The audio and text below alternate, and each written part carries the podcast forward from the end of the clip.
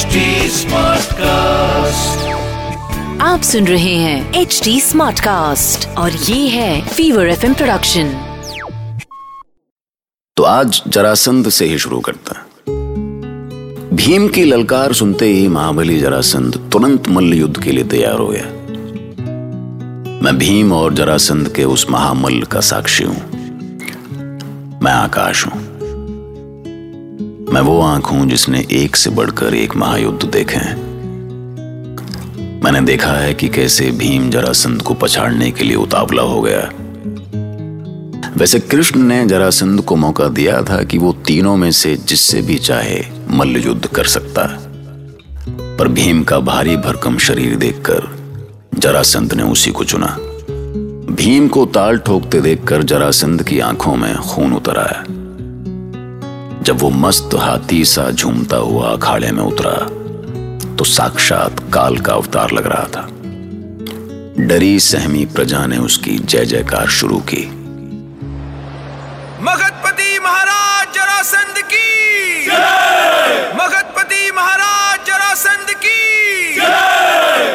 तुझ पर तो दया रही है भीम। इस मूर्ख ग्वाले के कारण तू मृत्यु की भेंट चढ़ने जा रहा है। अखाड़े की मिट्टी माथे पे लगा और महादेव को याद कर। हो सकता है कि वो कई चमत्कार कर दे और तेरे प्राण बचाए। मुझे तेरे ज्ञान की आवश्यकता नहीं है जरासंध, पर हाँ तुझे बताना मेरा धर्म अवश्य कि यदि तू हार गया तो ना ये राज्य तेरा रहेगा और ना ही तेरे प्राण। बहुत बड़े बोल रहा है तू। जरासंध देख कैसा कांप रहा है तू। कहीं ऐसा तो नहीं कि तू भीम से भयभीत हो रहा है? भाई तो मुझे यम से भी नहीं लगता ग्वाले। बातें नहीं, युद्ध कर जरासंध। चल सामना कर मेरा। भीम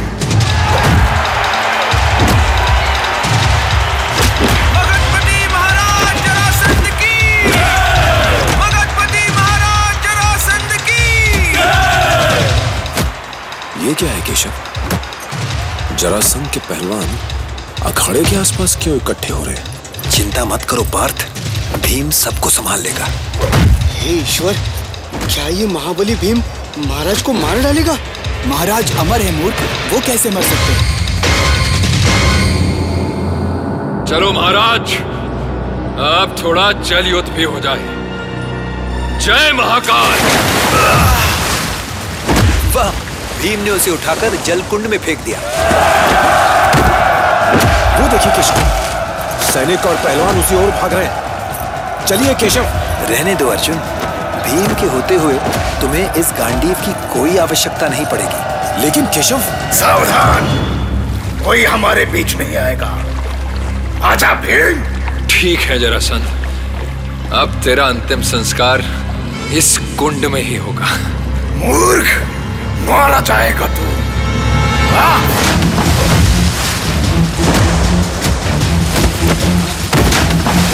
केशव देखिए, सैनिकों की आंखें भीम पर जमी हुई है, कहीं वो उस पर आक्रमण न कर दें। ऐसा हुआ भी तो भीम उन्हें अकेला ही मार डालेगा। रुक जाओ भीम, रुक जाओ। मुझे अपने पुत्र सहदेव से मिलना है। आओ पुत्र, आओ मेरे पास आओ। पुत्र, ये मल्ल युद्ध अब जीवन मरण का प्रश्न बन गया है। मैं आज तक किसी से परास्त नहीं हुआ, पर आप ऐसे भयभीत क्यों हैं पिताश्री? पूरा संसार जानता है कि आप अजय हैं। मेरी पराजय होगी भी नहीं पुत्र। या तो मेरी विजय होगी या मैं इसी अखाड़े में मृत्यु का वरण करूंगा। नहीं, ऐसा ना कहें पिताश्री। मगधराज जरासंध के पुत्र की आंखों में आंसू शोभा नहीं देता पुत्र। मैं बृहदरथ पुत्र मगध सम्राट जरासंध आज और इसी क्षण तुम्हें अपना उत्तराधिकारी घोषित करता हूं। मगधपति महाराज जरासंध की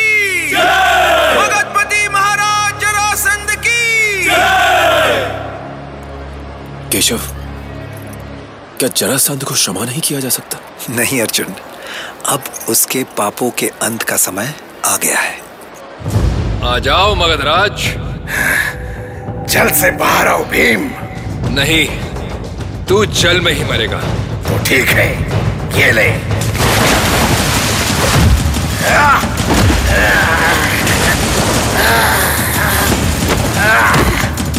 अरे ये क्या? हे ईश्वर, कैसा भयानक युद्ध है। अरे देखो, महाराज कैसे उछल कर खड़े हो गए। पर भीम का एक भी दांव खाली नहीं जा रहा। बोल जरासंध, उछल दूं तेरा सर। तेरा अंत आ गया है दुष्ट। ईश्वर को याद कर ले।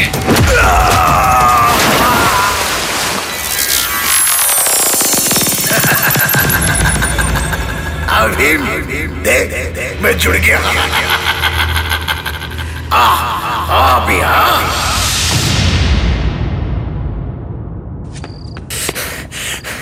तू? हाँ युवराज, पर वो। जल्दी बताओ, भीम का अंत हुआ कि नहीं? क्षमा करें युवराज, क्षमा करें। कई दिनों से मल्लयुद्ध चल रहा है, पर कोई नतीजा ही नहीं निकल पा रहा। दोनों एक दूसरे पर प्रहार कर रहे हैं। मल्लयुद्ध के सारे दांव आजमाए जा चुके हैं, पर कोई किसी से कम ही नहीं है। बंद कर ये प्रणाप। मुझे केवल ये बता कि भीम मारा जाएगा या नहीं।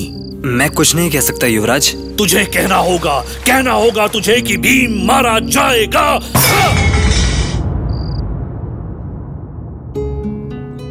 क्या है कि जरासंध के साथ युद्ध करने में एक समस्या थी कि वो मर के भी बार बार खड़ा हो जाता था। ये देखकर भीम के साथ अर्जुन भी हैरान था, पर कृष्ण जरासंध की अमरता का ये रहस्य जानते थे।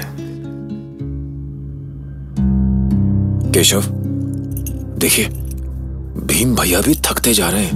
भीम नहीं, जरासंध थक रहा है अर्जुन। पर वो तो जैसे मरकर भी बार बार उठकर खड़ा हो जाता है।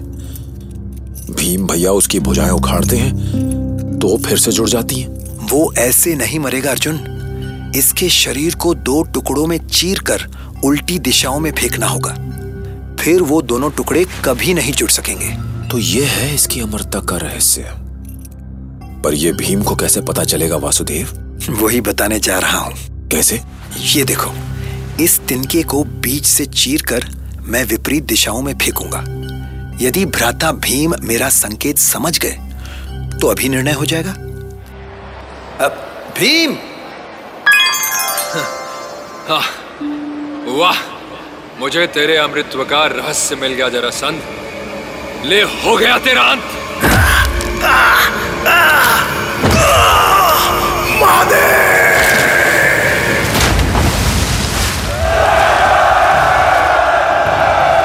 चलो भीम, जल्दी करो, हम इधर से निकलेंगे। सैनिक इधर ही आ रहे हैं वासुदेव। मैंने निकलने के लिए जरासंध का रथ तैयार रखा है। चलो भीम, लेकिन पहले बंदी राजाओं को मुक्त करना है। समय नहीं है केशव, इस द्वार को लात मारकर तोड़ देता हूँ। जय महाकाल।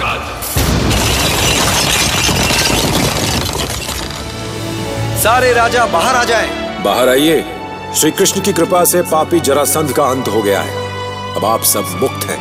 द्वारकाधीश कृष्ण की जय। द्वारकाधीश कृष्ण की जय।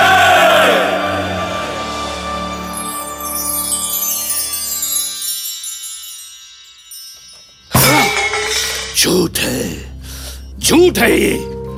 वो नीच भीम जीवित नहीं बच सकता। मैं उस गेंडे का ठंडा मृत शरीर देखना चाहता हूँ। अरे वो ठंडा भी होगा, गर्म भी होगा। पहले अपने मस्तिष्क को ठंडा कर।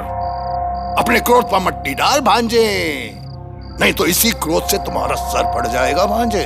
बस करो मामा, आपने कहा था कि वो जरासंध के हाथों मारा जाएगा। कहा था ना मामा। पर उस नीच ने जरासंध को ही मार डाला। शांत भांजे, शांत। अपने मामा पर भरोसा रखो।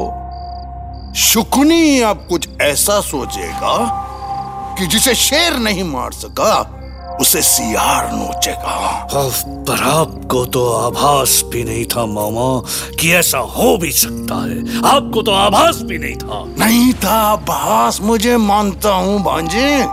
उस भेरूपिये कृष्ण को समझने में थोड़ी सी चूक हो गई मुझसे।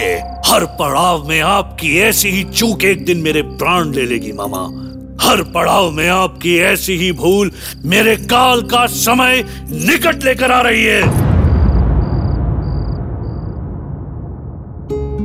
जरासंध की मृत्यु की खबर भी हर ओर फैल गई। गिरिव्रज के लोगों ने कृष्ण की बुद्धि और पांडव भाइयों के बल की जय जयकार की।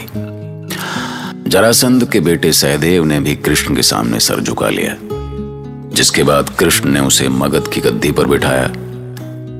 जरासंध जैसे निरंकुश शासक हर युग में होते हैं और हर युग में उसके खिलाफ हमेशा एक कृष्ण आ खड़ा होता है। हमारे भीतर भी वो कृष्ण है, बस अन्याय के खिलाफ खड़े होने की देर है। बात समझ में आ रही है ना? समझते रहिए, सुनते रहिए महाभारत।